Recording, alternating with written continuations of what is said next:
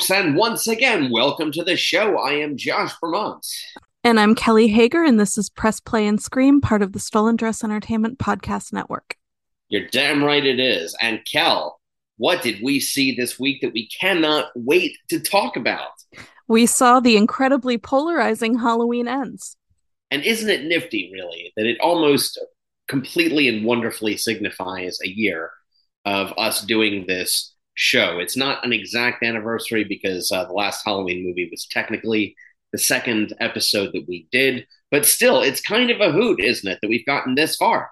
It really is. And when when you think about it, if you want to be technical, the first episode we did for a new movie was Halloween Kills. There you so, go. While it was only our second episode, um or I mean our second episode, not our first one, you know, it was our first new movie.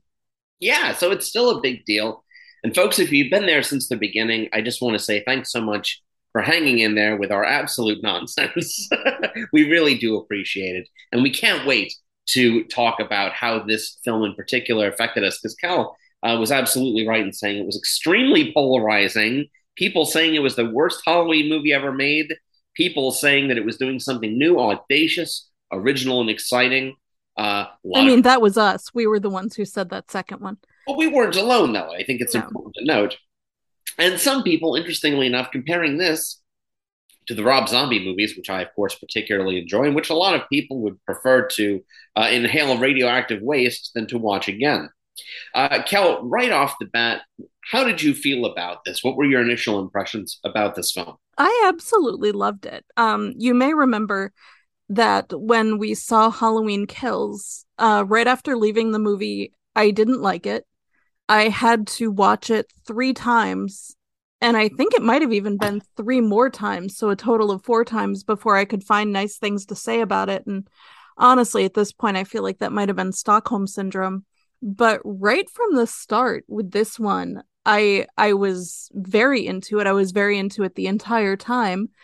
And watching it again today, which I did before before we taped this, it held up really well on second viewing. It was still very tense. I I absolutely loved it. And I do agree that it was doing new things. I can see the the comparison to Rob Zombies too.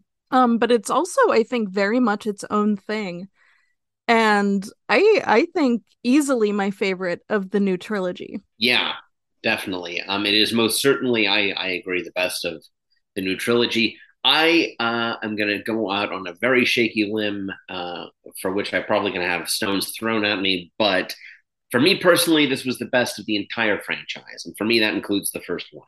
Uh, and I said this to you as we left the movie theater that I've always considered myself a fan of this franchise. Obviously, a lot of the, you know, a, a mixed bag. Some of them are better than others. Uh, you know me, I love the Rob Zombie ones uh, in particular. But coming away from this film in particular, I really understood something that for me was kind of profound, which is that I have not really enjoyed any previous installment of this franchise beyond thinking to myself, that was a good horror film. You know, it had good kills, it had some moments of tension. I know that you worship this franchise in general and the first movie in particular. I know that you've watched it to death. Me personally, I've never had that connection with it. I respect it. Uh, I respect the first movie completely. I think that it has earned its place in cinema history uh, for what it started in terms of slasher films, and certainly for the way it was made, uh, which was groundbreaking. But I've never personally considered it a masterpiece. I've never considered it a must-watch every Halloween season to me, it's always been, yeah, it's a good movie about a guy in a white rubber mask with a knife, uh, terrorizing teenagers. I mean, it's solid. It's solid. It's fun. This satisfied me on a level that none of these other films ever, ever have. I've never felt this tense when watching a Halloween movie. I've never felt that the characterization's been this sharp and this interesting and this good in a Halloween movie. I've never felt this strongly about every kill in the movie as I did in this film. And certainly the conclusion uh, had me coming away from it uh, feeling as though I was just like humming the music from a really great musical I just watched. I mean, it was just, it got in my soul. in a way that the other movies in the Halloween franchise never ever have. And again, I know people are going to say I'm an asshole. They're going to say I was never really a fan of the franchise to begin with. I don't care.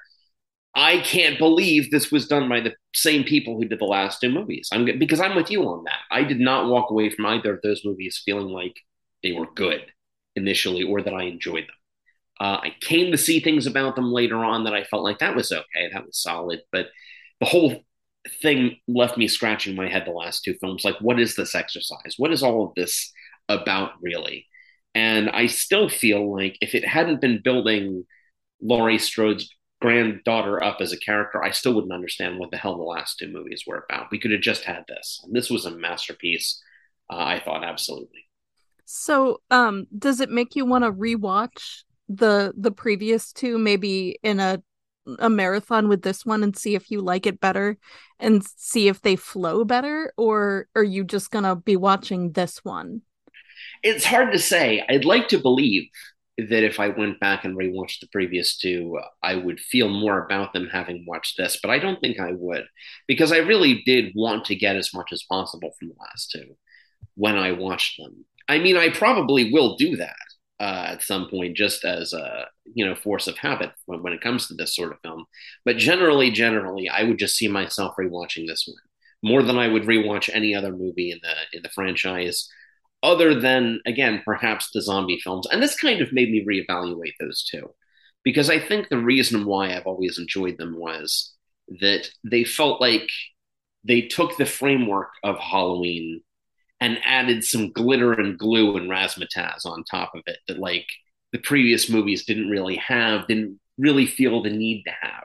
You've got the guy in the in the white mask and you've got the stabbing and the killing and the stalking, and that's all fun. And you've got, you know, the characters that you want to have, but you also have the little Rob Zombie layer of dirt on top of it with the kind of aesthetic that he's known for and the, you know, cheap, shitty, but kind of wonderful humor that he's, you know, so good at.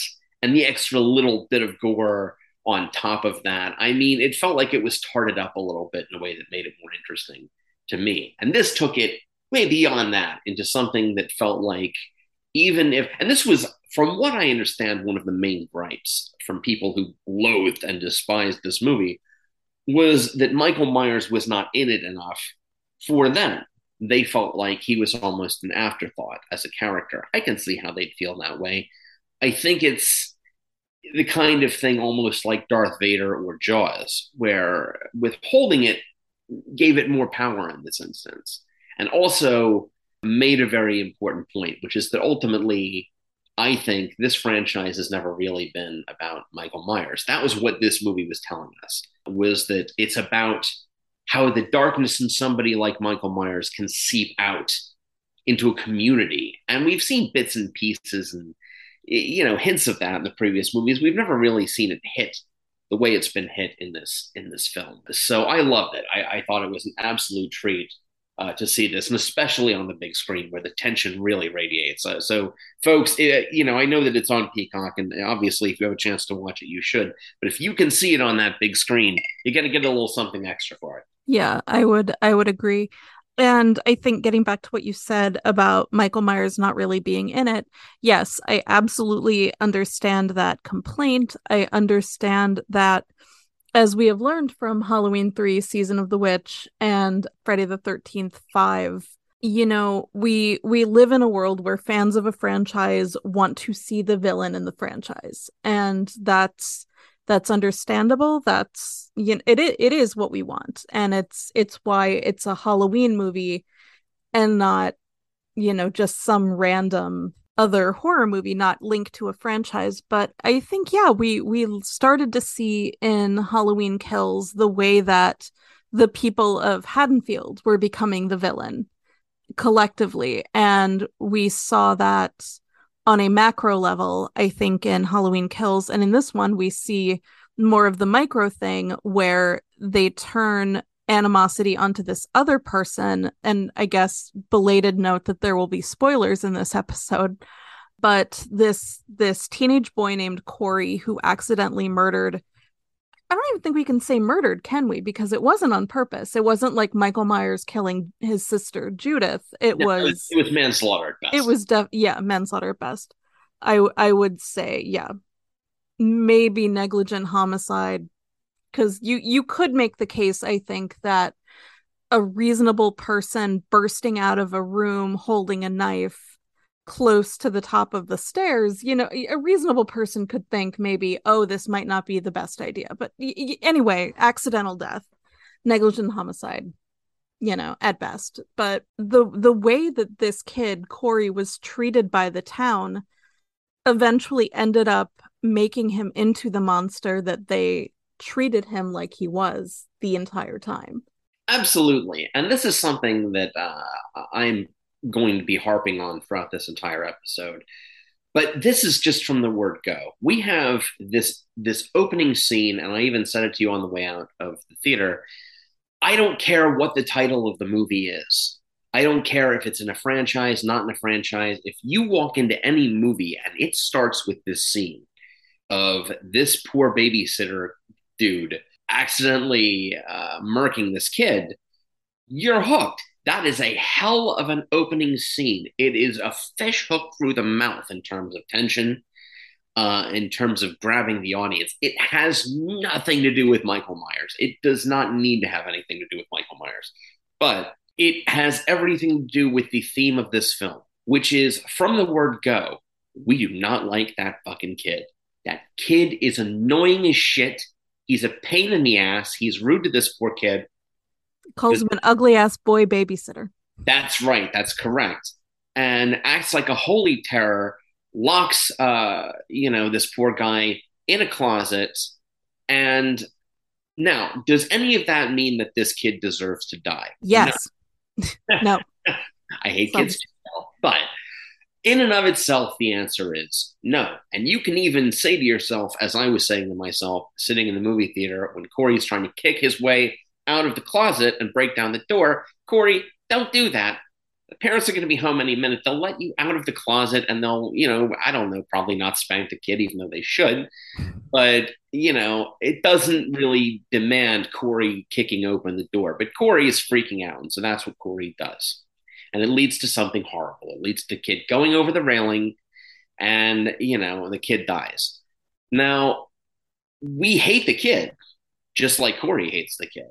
But that scene where the kid goes over the rail and we watch the kid twitch and bleed out at the bottom, we feel it. We feel that sense of horror, but we also feel that sense of guilt because a second before we were like, oh, I wish that kid would get it. I wish something horrible would happen to that little mannerless fucker. And that sets the tone for the movie. Every one of these kills, just about, you feel it because you're watching it and you're not just watching someone die on screen, you're watching someone die on screen that you fucking detest. Someone who has been set up to be so fucking bad and so obnoxious and grotesque for whatever reason that the audience, you know, you're sitting there and you're saying, fuck that person. And I can't wait for that person to die and then that person does die and it's everything you want and it's also a little bit more. It's even grosser. It's more grotesque than you expect it to be every time. And you have that sense of dark evil twisted shitty satisfaction in that moment. If you're anything like me you're sitting there curled up into a ball with your fists clenched saying yeah yeah kill the fucker. But when the fucker dies you feel that little squishy moment inside of you of like, oh, that was a bit much even for me for the for the movie to put a person into that mindset, that personal emotional roller coaster when we're watching it, of feeling what Corey is feeling in a way that I don't think we usually do, even with a lot of POV slasher movies, which the original was almost one of the prototypes of from that very first scene. What's the first thing we ever see? Young Michael Myers. We're seeing it through his eyes. Through the mask, we're seeing everything he does, but we're not feeling everything that he does the way that we feel it in this movie with what Corey is doing. And I love that. I love that it makes us feel that hatefulness that uh, because that's the point is that it again Michael Myers supposed evil that he was born with or whatever you want to believe however it got into him is contagious it is viral and it gets through the town and it gets through the screen and it infects us the same way it infects the people of Haddonfield. It didn't in the last movie.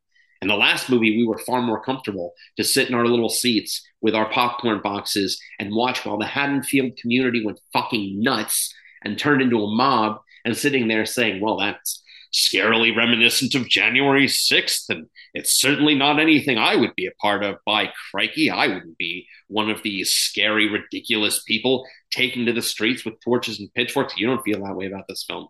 This film, you feel like every one of these people had it coming, and you're inside this guy's brain for it. And people are saying, oh, why would you throw a new character? Uh, like Corey into a franchise in the last thing. I don't know, maybe because it worked so fucking well. How about that? Maybe because they did it so well and it came across so perfectly in this. I don't care that he's a new character. He doesn't feel like one. To me, he feels like what Haddonfield has always been about from the word go. Well, I, I completely agree with everything you said, but I would also say, oh, we shouldn't get a new character. I mean, we we got Alice in Nightmare on Elm Street 4. We and we had returning characters. So it's not like a Friday the 13th say where it's nothing but new people all the time you know, we got Alice, she was new. Uh, Danielle Harris popped up in uh, Halloween 4 and uh, Ellie Cornell also Halloween 4. We we love Rachel and Jamie. Like those are two of the most beloved characters franchise wide. Karen and Allison also new additions to the franchise. All we do is get new people and I I think there are legitimate reasons not to like this movie, although I don't necessarily agree with them, but complaining that we're getting a new a new major character like that that's what horror movies do. We get new franchise characters all the time. That's that's just what happens. Their gripe, I think, is that they felt that Corey was supposed to replace uh, Michael as the central figure and the central monster. Like the other things that you're talking about are all very valid, but they also didn't replace, for example, in the Nightmare on Elm Street franchise, none of those characters was any kind of substitute for Freddy's presence on screen. So it's a little bit different from that, but it also yeah. it also kind of isn't though, in the same way that like he didn't really replace Michael Myers per se, but he embodied to some degree what Michael Myers was and uh, it was a very complicated thing because we still have Michael Myers in the movie. But like I said before, we have a handful of scenes with Michael Myers in them. But Michael Myers is entirely haunting this film. Uh, in the same way that again Jaws does in in that movie. I mean, you see him a handful of times, but the movie's called Jaws for a reason because it's really about the dread. It's about the. It's not even about the shark. It's about the dread of the shark. And this movie is not about Michael Myers, it's about the dread of Michael Myers and how that personifies not just in Corey, but in these marching band assholes for that matter, who are in their own little way, little yeah. sharks of Michael Myers walking around of evil and chaos and fucking with people for no good reason at all. So, I mean, his presence uh, lives large throughout this entire film, obviously. Anytime the camera is on Laurie Strode's face, it's on Michael Myers to some degree because we're seeing her haunted by him constantly. She can't live a moment without being defined by him. And that's even, uh, you know, said outright several times throughout the film. And it's true. It's part of what makes their relationship so great. And what makes the ending of it, again, I keep using the word satisfying because it most surely is. I think a lot of people, based on what I've seen on Twitter, for example, wanted like an hour and a half long Mortal Kombat between uh, her and uh, Michael Myers. And that's not a movie. It's certainly not an interesting one. I mean, it's almost Home Alone if you kind of said it that way. you know, how many different booby traps is she going to make, and how many different times is she going to grapple with guy in a rubber mask? Uh, that's not, you know, that's not fascinating to me. That's not a really satisfying conclusion. But that last 15 minutes in the kitchen holy fucking shit, you know, where he's basically crucified and scourged in the same way that the Christ was. and then uh, sacrificed at the end uh, in a weirdly almost biblical ceremony at the junkyard. I mean, it's beautiful, beautiful stuff. But what leads us up to it, I think, can can we just pause for a second and just picture Laurie Strode like putting micro machines in front of the door and like I don't know. But we saw it. Is that we is the point is is that we kind yeah. of saw that already and it was in the first right the trilogy. We already saw her with the weaponized house and this and that. And another thing that people love to bitch about yeah. start with a different. Uh, so they say, "Oh, this is a different Laurie Strode at the start of the movie." No, it's just Laurie Strode after four years. Mm-hmm. It's just a Laurie Strode who's not quite as militarized in her own mind as she was before, who's in a different phase of her life, but it's still her. And again, mm-hmm. she, for all of her pretension of having gotten a new house and writing this little memoir of hers, which is a little ridiculous, but I like that. It should be a little ridiculous for somebody like her to, to think that she's going to make sense of this through narrating it in some book, but it gives the movie a structure that works. And you know, she's the people saying she's a different character. She is absolutely the same character. Yeah, I mean, and we can even as she parades the idea that, you know, oh, I've I've done therapy and I moved into a new house and I, you know, I live, I don't hide, I don't prepare to fight. You know, when when we see the house, she's still very much haunted. Like her phone's lock uh her phone's wallpaper is her daughter. There are pictures of Karen um there's a picture of her and Annie and Linda from her friends that were murdered in the original Halloween. You know, I mean, she's very much still defined by that night. I think I think she's faking it a little bit to try and help her daughter or her granddaughter Allison, you know, to help her cope with the fact that in one night she became an orphan and a lot of her friends died too. But I think it's basically like in in Nightmare on Elm Street where you have the the staircase that's all gross in that one dream sequence and there's bits of carpet on top of it. It's like that. She's she's fine. She's got a veneer of fine but she's not fine. Absolutely. And it's it's there in a hundred different ways. And it's mostly there in her performance which i mean again uh, you know uh, jamie lee curtis my god what an actor always but i mean she brought her a game to this little swan song uh, of Laurie Strode, which I think is a beautiful thing. She respected the audience that way and put her all into it. And again, every frame of film with her face on it is the face of what Michael Myers has done. And you're right, there's a lot of pretending that she's doing. And she is lying to herself in many ways over the course of this movie. Uh, which again I think is just that's character work. That's character work on a level that we've gotten lip service from uh, in so many previous uh, movies in this franchise. Like I know you love H2O, I love it too uh, for what it is. But you take the diner scene, for example, with her and Adam Arkin, which is basically supposed to cover her trauma to a certain, I'm sorry, trauma, as Jamie Lee Curtis likes to say, her trauma about this.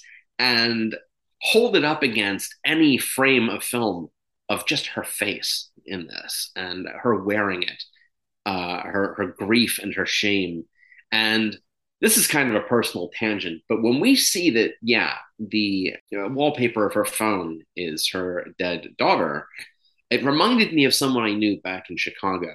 Uh, this uh, middle-aged woman, she worked the public defender's office.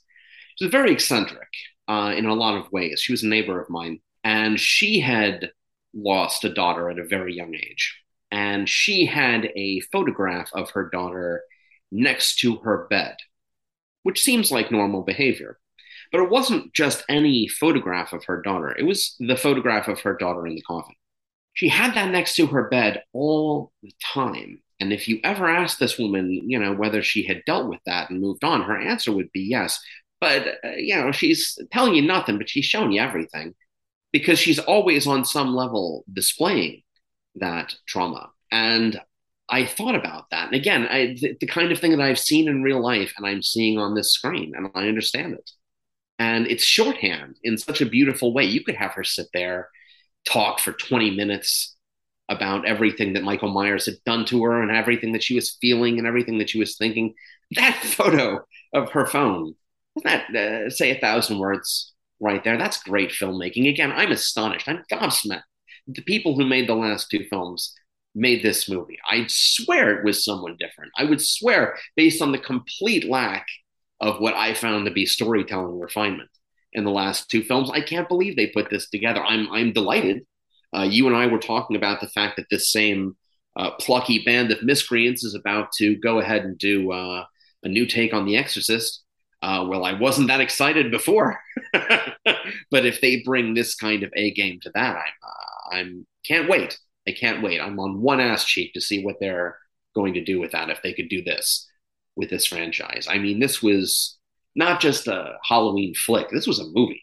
Yeah. This was this was cinema in a way that I was not prepared for, really. No, I, I completely agree. And I love that while they've been they've been really deliberate, I think, in their attempt to make it its own thing. But I like the way that they have in subtle ways paid homage to the franchise and to horror movies in general. Um and we we talked about this super briefly in the movie, but the very very end where they do the um procession of Michael Myers like strapped to the hood of the car or not, not not the hood but like the the roof of the car almost like Aunt Edna in vacation. Like it it's that and it's kind of ridiculous but it also really reminded me of the end of Candyman where you have like the entire neighborhood coming out to to witness the destruction of this monster that's haunted them. And it was it was a really powerful powerful thing i thought. And um i i did see a complaint that um lindsey wallace was not in the procession which you know i get it. That's that's fair. But apparently that was a reshoot and i'm guessing maybe she wasn't available for whatever reason. But uh shout out to the fast cameo of the person who played who played Julian who was in the procession. They they show him pretty prominently really. So the procession was an amazing scene and as i said there are weird almost biblical overtones to it i'm very glad that you mentioned candyman because it's very easy for me to draw a straight line between candyman as a concept and especially especially this most recent installment of that franchise, which you and I have talked about as well, and this film, because they both have the same basic premise. Uh, you know, Candyman took us by the shoulders and shook us and said, Listen to me very closely, because we're going to be doing more of these. Tony Todd is not Candyman. I know you love Tony Todd. I know that you identify him as Candyman, and I know that he's very important to you. But what you have to understand going forward is that Candyman is an idea. Candyman is in all of you. Candyman is in all of us as a culture. It is a sickness and it is a symbolic problem. And we have identified it as a guy in a fur coat with a hook. And we'll keep doing that because we know that you like to see something that looks like that. But ultimately, you know, get away from Tony Todd, get away from the idea that you understand on a basic level what this is. You don't. You only think you do. What you need to, to know is that it's bigger than that. And that is what this movie did. And that's to a certain degree, again, they touched on it a little bit in Halloween Kills with the mob and the mob mentality. But this is the film that really hits it, I think, in the exact same way by saying that, again, it's not about what you think it's about. It transcends that. It's about, right now, it's about Corey when you come right down to it. Uh, and then it becomes about uh, something that's a little different in that climactic scene, which I love, and it's about the closure from that. But this is called Halloween Ends, and there's no one in the audience, I think, uh, certainly ourselves included, who believes for a moment that Halloween ends. Halloween will never end. Halloween will always be an intellectual property that somebody's going to have an idea about. And it's probably going to involve a guy with a right, white rubber mask. Sure. Uh, that's fine.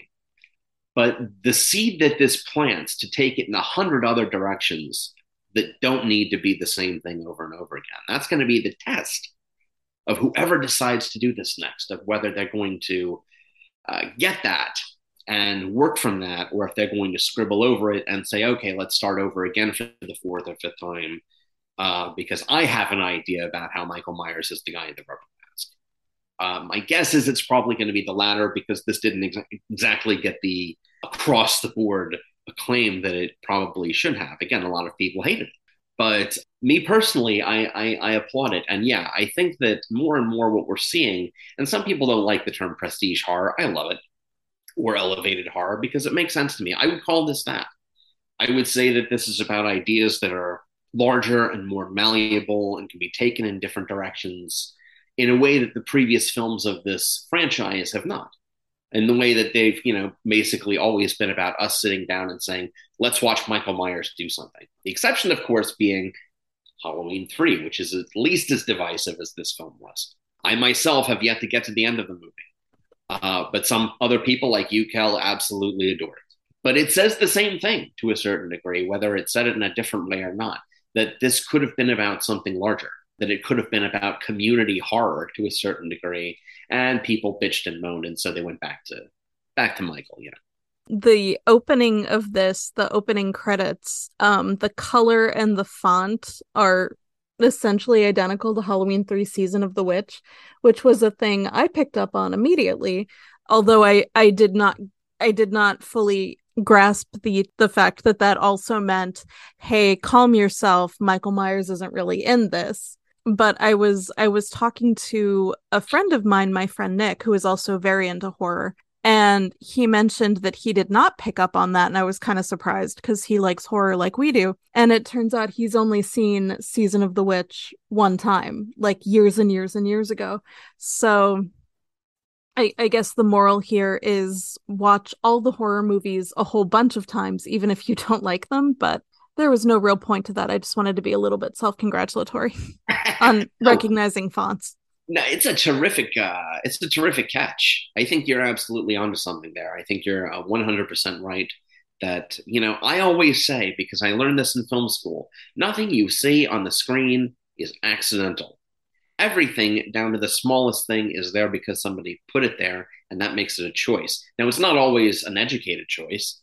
It's not always something that's deep or thoughtful or intelligent. Maybe they just felt like red would look better there than green in that moment. But there's a reason they thought that. Even if they don't know it, instinctively, there's a reason why everything is there. And so when you see something like that, I don't think it's for nothing. I think that somebody did that for a reason. And I think they did it for you so that people like you would catch that. I didn't catch that, obviously. And it's October, so I'll probably do my yearly thing of saying I'm going to try to rewatch Season of the Witch and getting 15 or 20 minutes in and saying, I tried, guys. I'm sorry. you know. That's that's my honest that's my favorite Halloween ritual, I think. Every every year at some point in October, and it hasn't happened yet, but every year at some point, I think everybody loves Hocus Pocus. I'm gonna try and watch Hocus Pocus. And then I make it 20 minutes in and I'm like, oh, this movie is not for me. No. Yeah, no, I'd love to I'd, I'd, I'd love to like it, but I can't. Yeah. just can't do it. But no, it brings a lot of people a lot of joy, and I'm not going to sit here and you know uh, say that they're wrong for feeling that. I mean, whatever you can enjoy in this life, do it. But it's never spoken to me either. But this film uh, certainly did speak to me uh, on a very deep level. I was so just shocked and astonished and thrilled with it on on every level, really. Um, I too was expecting the character of Lindsey to show up a lot more in the movie. I feel like they threaded her character so much in the previous one. You know, I expected to see her in some peril. We didn't really need to, though. That's fine. Um, again, the fact that really 90% of this movie was about Corey, uh, that worked for me. We rarely see in these movies from the inside of the killer's head. We do sometimes, but it's rare. And when we do, a lot of the time it's squeamish for a filmmaker to go too far especially these days, people don't really want to be there. People want to believe that evil is a very abstract notion, that it's something that's separate from us, something we can classify easily, point a finger to, say, that's the boogeyman. And the boogeyman isn't like us, and the boogeyman doesn't have our face, and the boogeyman doesn't come from anywhere or have any background that we need to concern ourselves with. He just pops out of the closet to scare us, and that's what defines him. And that ain't how it works. How it works is that every boogeyman is human and every boogeyman comes from somewhere. Now, we don't have to use that to excuse that boogeyman's actions, but it's important to understand them. And that's where I think culturally we're at a bit of a crossroads, where people are hesitant to do that because they feel that doing that means that they are justifying what that person is doing or agreeing with it or saying that there was a reason for it. And that's two very different things. You can watch Henry Portrait of a Serial Killer, which remains the best movie of its kind, I think, in terms of this sort of thing. And Henry is the central character, and you are inside his head as much as you can be. But that doesn't excuse anything that he does, and any reasonable film watcher knows that. Uh, but it's a difference between trying to grasp it and trying to accept it. Those are two, or Clockwork Orange, another perfect example of that kind. You know, you can condemn this behavior while still trying to humanize it because you have to. If you don't humanize it, it just keeps coming. You know, we don't know where to look for these kinds of people and we don't know what to do about them when they're right in front of our fucking faces, demanding, pleading that we please, for the love of God, notice them and maybe stop them before they do something terrible. And we see it every day. We see it in the news all the time with every mass shooting just off the top of your head I mean, every day we see another one of these people, but we never see them until they pick up the knife or the gun, and then they do something fucking terrible. And again, I'm not talking about sympathizing with them. I'm not talking about saying that it's not their fault. I'm just talking about recognizing that they're the same fucking species we are, and that the longer we put that away and the longer we deny that, the more they will come in human wave attacks. And so this Corey character, who again, we are, you know, in his face this entire movie. We're in his brain this entire movie, and we feel what he feels in ways that are uncomfortable but important. I think. I think it's important that you know I feel a little scummy about the fact that I was cheering for him so loudly while he was killing these people. You know, what does that say about me? What does that say about him? So I think that again, these are huge questions. You don't get these questions from a slasher film. That's unheard of it's ridiculous to uh, go into a Michael Myers movie and expect to come out with these huge, heavy fucking issues in your head and your heart. And this did that. I mean, it's unafraid. And I think if that spoiled the good time of some uh, film goers who were forced to maybe think a little too hard, I don't really have a problem with that, honestly. I, I get it to some degree that they thought they were just going to go in and watch a, you know, mindless bloodbath and maybe they feel a little cheated by that. I don't. I think that uh, you know, great cinema asks us these kinds of questions, and they're and they're scary questions. They're uncomfortable questions. I love that. I, I absolutely love that. I, I think that's a hell of an achievement.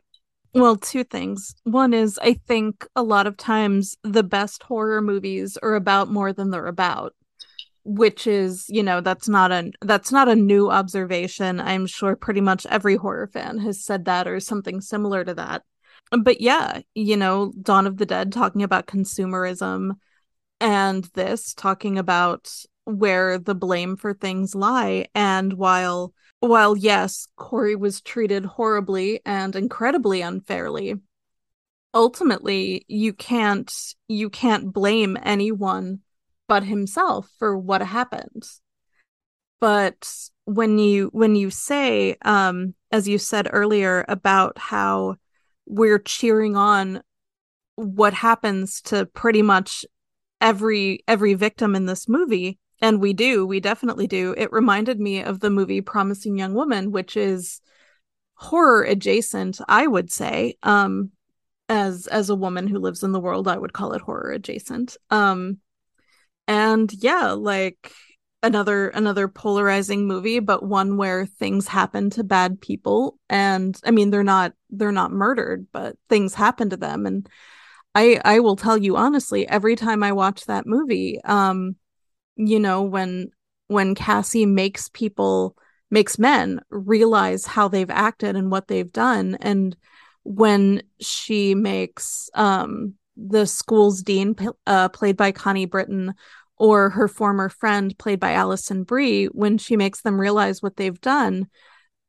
I'm not mad about it. And I I am actually sometimes incredibly uncomfortable with how much I watch and I'm like yes you know absolutely make people realize how complicit they are as I am com- complicit in the emotional violence that Cassie is perpetrating you know I I admit to all of it but um yeah, I I don't think it is cinema's job and especially not horror cinema's job to make us comfortable with what we see. Like there are things that we should be confronting uh both in movies and in ourselves and you know it's it's not always it's not always easy. It's generally not fun. It shouldn't be but it's it's things that we should be doing i think.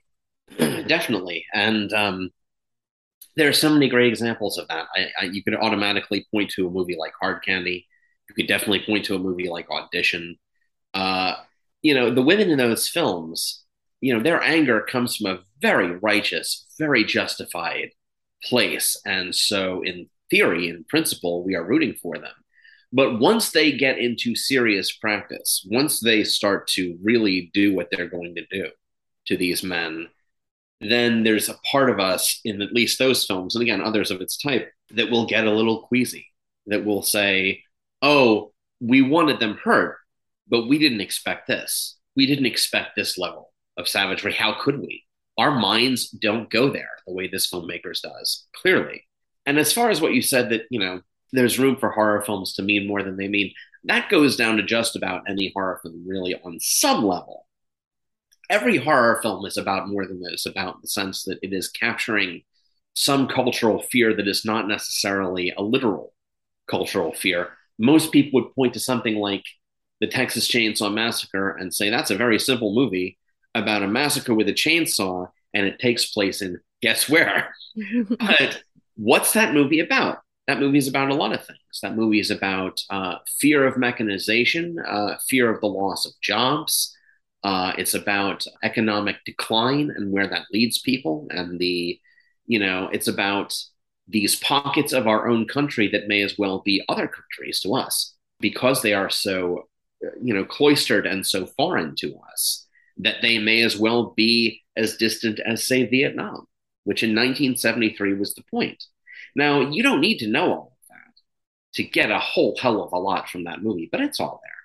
And it does help you enjoy the movie, whether you see it or not. And even the original Halloween, which, again, on some level, I would almost dismissively say it certainly is about a guy with a you know large uh, overalls and a white rubber mask, and he's terrorizing people, and it's great and it's done well for something like that. But even then, there's layers. What's the again? What's the first thing we see? The first thing Michael Myers does as a small child is has what is subtextually a very sexual experience with his own sister.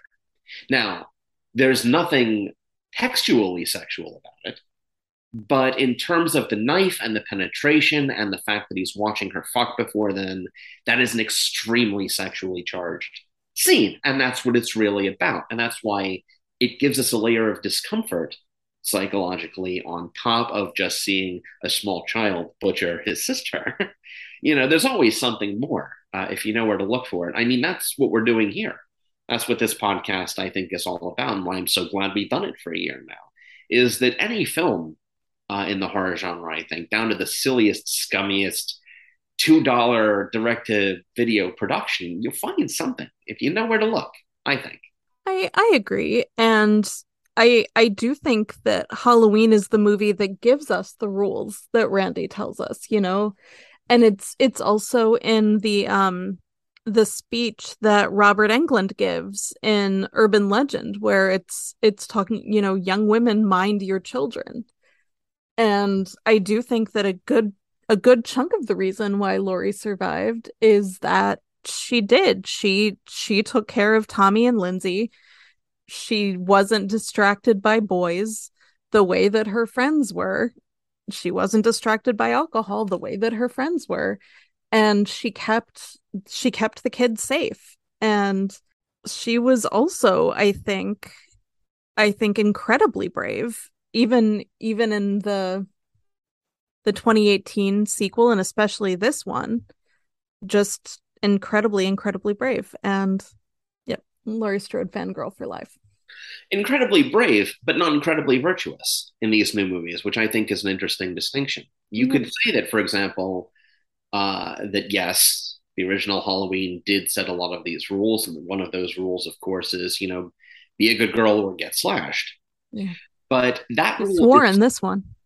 Well, that's just it. Uh, mm-hmm. Turned on its head in these more recent ones. She's not portrayed as being a particularly good mother. No. Uh, except where it really, really, in the animalistic instinct sense, counts of looking after your young. But in the modern context of sharing and having feelings and respecting, you know, their autonomy and all that, no, she's a terminally shitty mother. But that's fine because that's, you know, that's all surface. And what we're seeing is that this is a survival trip. This is about more than that. It has to be. So, but we see that she's a recovering alcoholic and not always recovering well. Uh, we see that she has extreme mental and emotional problems, not always great with taking her meds, certainly not always great with dealing with solutions to problems in any way that would make sense to other people or that society would approve of. Uh, makes an ass of herself uh, a lot of the time and embarrasses the people around her. But but she survives. And by the way, that was a very strong choice, I think, because I, I would have put Vegas odds on her not making it through this movie. Oh, it would yeah, be the no. easiest thing in the world for them to whack her during this film and to make it big and poignant and a great, huge death scene. And it would have been, it would have been fucking boring. We'd all expect it, you know. But to have her come through this and out the other side, that was such a stronger choice, I think. You know, because I have no problem believing that this is it, that she's probably done with this franchise after this. And that's great. That's fine. She went out on a huge high note. Uh, because any other time having her survive something like this is just begging, you know, for them to make another one after this and saying, oh, no, no, we can still do more. I don't think that's the reason they did it. I think they did it out of sheer artistic integrity. Uh, and I applaud that. I think it was, you know, a wonderful way to subvert audience expectation. But again, you know, she does not need to be virtuous in this film to survive. If anything, it's the fact that she's fucking had enough. And that's the reason. That's the reason that she pulls through. And that's a harder story to write, I think. But uh, it also makes more sense in the modern context because, again, we're all fucked up now. I mean, there's not a Laurie Strode in the bunch of us in terms of that original, you know, kind of virginal. Uh, you know, no, we all have to live with our vices and drag them through this world like, you know, Jacob Marley's chains. And to see someone be able to do that and fight along anyway, that's the heroism. Heroism's not from saying no to drugs and drinking and sex. Heroism is from somehow managing to shoulder all of those sins onto yourself, I think, and still prevail and still survive and triumph. That's what I that's what I read from it. Well, the the thing that got me, and this is this is probably the the the biggest spoiler, I guess, besides the fact that you know everything else we already spoiled, but there's there's a part in the movie where she she looks at at her phone wallpaper, which again is the picture of of Karen, her daughter, and she gets a gun and she just looks so broken and so defeated and in the quietest voice possible calls 911 and reports a suicide and it really looks like she is just done. You know she's she's been brave for for 40 years 40 42 years at this point i think. And she's just like no. And you you know she she puts the gun to her temple and then she puts it under her chin and it you know camera pans away. You hear a gunshot and you see something splatter on a wall and you're like oh fuck and then someone in a Michael Myers mask comes in and kind of opens the door, which had mostly creaked shut. And there she is. And she basically is just like, Did you really think I was going to commit suicide? And we and, did. We did. The, they got us. The actual joy that my heart felt that she was still there. It's Ugh, it's so stupid, probably, but it's like, oh, well, she's still here. We're all still here. Yeah. And by the way, there's people in the audience who could quibble with that. They could say that that whole, you know, fake out and setup was not really necessary or even sensible from a storytelling perspective in terms of her baiting the hook for this trap. And maybe they're right.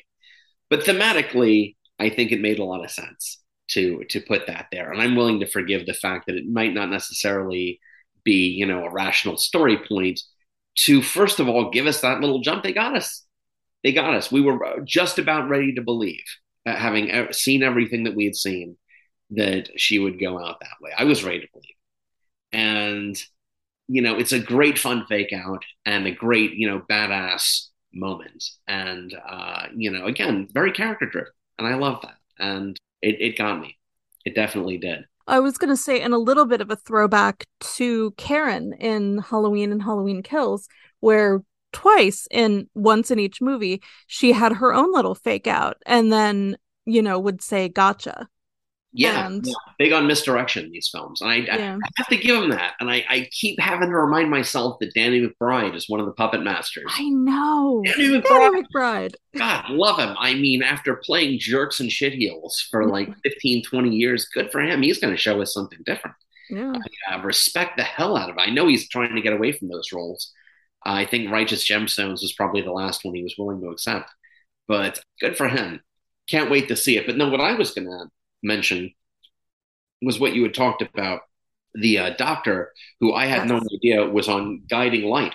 Yes. So, um, as backstory, uh, when I was growing up, my mom's favorite soap opera was Guiding Light. And so I spent a lot of time in the summer watching Guiding Light.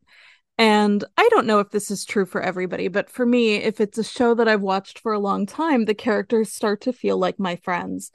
And if it's something like that, that I've, you know, essentially watched since I was a child, and it's been off the air for a long time now, but you know, it's like they almost feel like members of my family, like I know them very well, even though they're not, I know they're not real. Okay, like please don't don't add us on Twitter asking if I need, you know, an intervention. I know, I know, you know, I know they're not real. But um one of the people on the show was a uh, Michael O'Leary who played Dr. Rick Bauer, who was not a very good doctor. I think he accidentally killed a whole bunch of people. Maybe not accidentally, maybe, you know, there was a serial killer and that was just, you know, subtext, whatever. But he's also in this as Dr. Mathis. And so when I when I saw it, I I texted my mom after and I was like, You will not believe who is practicing medicine in Haddonfield. so since it is on Peacock, I ended up fast forwarding to the first scene he's in and showing it to her. And she was just like, He's not very nice now. and no, no, he's not. Um, and if you happen to know my mom, please do not tell her what becomes of Dr. Mathis, because I I might have told a little bit of a lie and just been like, no, he's fine. He was just he was just in this one scene. He's fine. Oh, did they send him upstate to play with the uh, other doctors who get yeah. sent up to that farm? Yeah. Uh, in he's, the sunshine. He's a vet now. He's taking care of all of the dogs that are just frolicking. Right. In right, the sunshine, right. chasing the rabbits. Yeah. And once again, uh, we've got this doctor and we've got this, uh, you know, horrific coworker who's a nurse. And you know, from the time that you see them acting shitty and awful in the hospital that these two are on the short list in this movie and you want it oh you want it you want it so bad you want these people to die you want them to die so much more once you find out how she got that promotion which should have been pretty obvious from the word go but to have that hammered in when she goes home with the doctor and he's wining her and dining her and she goes in the next room and draws the shower and we're in the audience saying I want you to die. I want you to fucking die. I want it to be messy. Not only do I want you to die, not only do I want you to be stabbed to fucking death in front of me on the screen, yeah, run that fucking shower. I want you to be exploited while you fucking die on the screen. And again, it's ugly. It's ugly fucking impulses that this movie ra- raises within us and then satisfies and makes us feel it afterward of like, oh, wow, that was that was bad. Oh shit, was I really wishing for that a second ago? God, I'm fucked up, aren't I? Wow. You know, I mean, it's it's complicated shit, but it's satisfying. It's so satisfying in a way that the other movies weren't. But that that was the most interesting thing for me because uh Dr. Mathis um is killed by Corey and then the nurse whose name I I don't remember um sorry I guess um is killed by Michael Myers who pops up and it's it's very interesting because the Dr. Mathis is killed very brutally but so it, it's not like it's not like either of them got a better death but it was interesting because as I I think you pointed out with um Halloween Kills, the way that Michael stages things, like he's I I don't want to say an artist, but it's it's like watching the difference between a professional and an amateur. Like he just just does it amazingly. He stabs her onto the wall like through a painting and just leaves her hanging there much like the way he did with um with Bob in the original. Correct, just... because he has a trademark to a certain degree, even when he's not staging things elaborately, which he yeah. doesn't really in this movie. We don't get to see a lot of uh, Michael as the artist the way that we, we don't see a lot of Michael at all. That's true.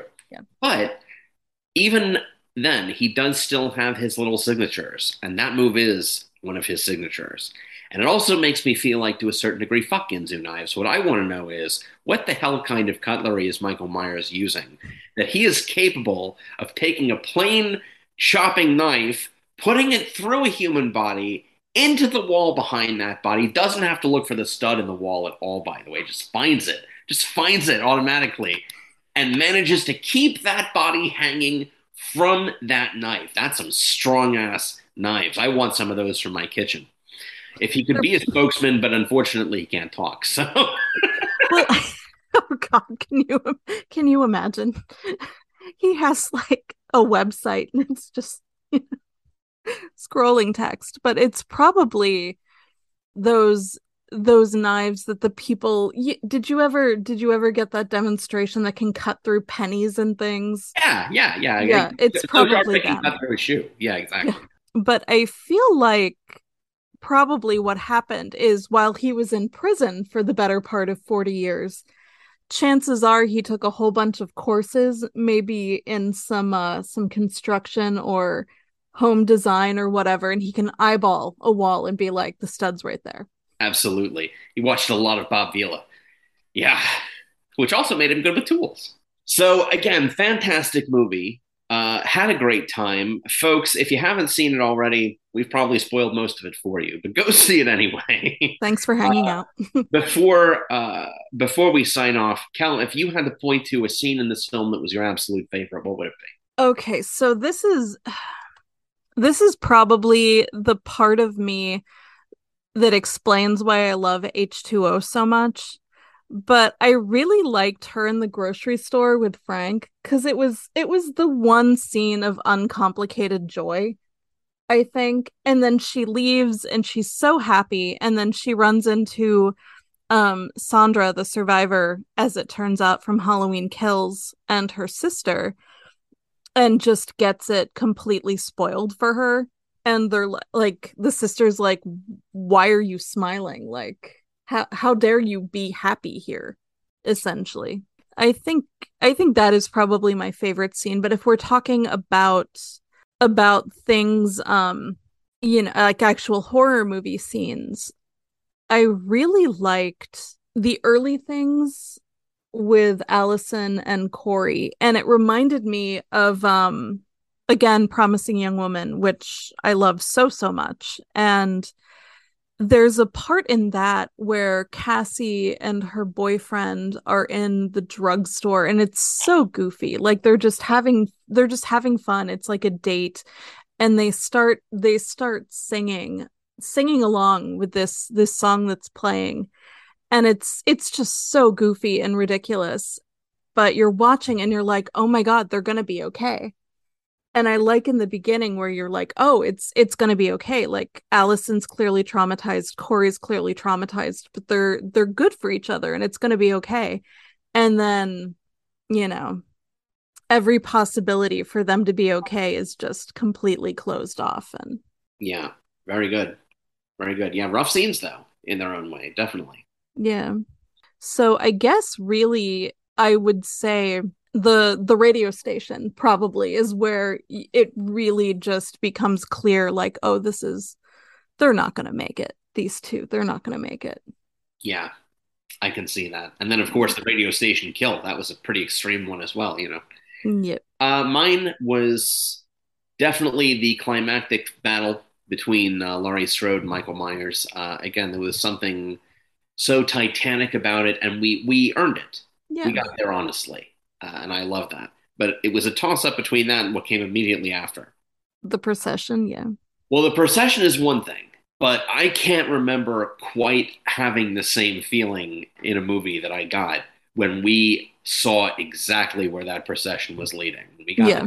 up of that machine. I blew my hair right back. I was like, okay, because now, like when you see Michael Myers go into that machine and you caught a glimpse of his fucking brain on the way in, that's just the filmmaker looking us in the eye and daring us. I dare you to bring Michael Myers back after this. I dare you to find some way that they took this fucking hamburger and scraped it out of the bottom of this machine, formed it into a man, put black overalls on it, and put it in another movie. Come on, I de- come on, show me how that happens. I mean, the finality to it was gorgeous. I, for one, would love it if this were Halloween ends. I, uh, you know, I think if we never got another one again, this would have been perfect. This would have been the high note. I live in the real world, so I know that that's not going to happen. but uh, they're going to reboot it, Yeah. just like they did everything. But it felt final. It felt like Halloween ends. It felt good. also i just want to say i'm i'm not a writer i know i know you are i know a lot of my friends and our friends are it felt so accurate the way that afterwards she's finishing her memoir in the middle of the day in a bathrobe just like, i was how like oh god laurie strode you you literary genius I've been writing all day and I've been wearing PJs all day. That is the life. Hmm. and folks, once again, thank you for making that life just a little bit more enjoyable by tuning into our show. We hope you've had a fantastic time. Again, go see the movie if you haven't already. Uh, if you have seen the movie, you feel like uh, you know sharing your thoughts and feelings on it, uh, something more constructive than it sucks and it ruined the franchise. You know, be be creative, guys. Come on. Uh, then by all means, feel free to add us. We're Press Play Scream on Twitter. And come back next week. Kel and I are going to be talking about the movie Maniac Cop, uh, which feels a little bit like current events these days. Uh, so until then, once again, I'm Josh Vermont. I'm kelly hager. And remember, everyone deserves one good scare. thank you. Have a nice day